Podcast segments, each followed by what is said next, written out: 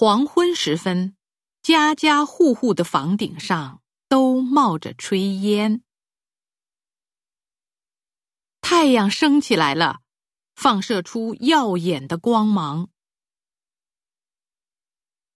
只有找到白蚁的巢穴，才能把它们消灭得一干二净。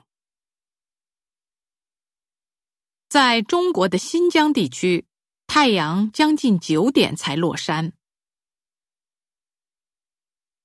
爸爸是一位非常和气的老人，无论对谁都十分和蔼。芒果是热带水果，而橘子和橙子则属于温带水果。如今在公司里呀。既有才干又有情商，才站得住脚。每个人的心中都有一杆秤。对小孩子来说，药丸不如药片儿容易吃。面对无法预测的未来，我感到十分茫然。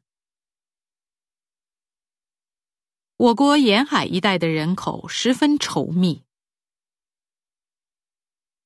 他是科班出身，所以干得恰到好处。每周看两部电影，成了我生活的乐趣。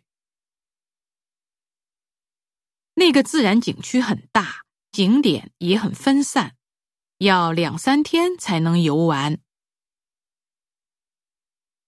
国宾来访期间，必须保证交通干道的畅通。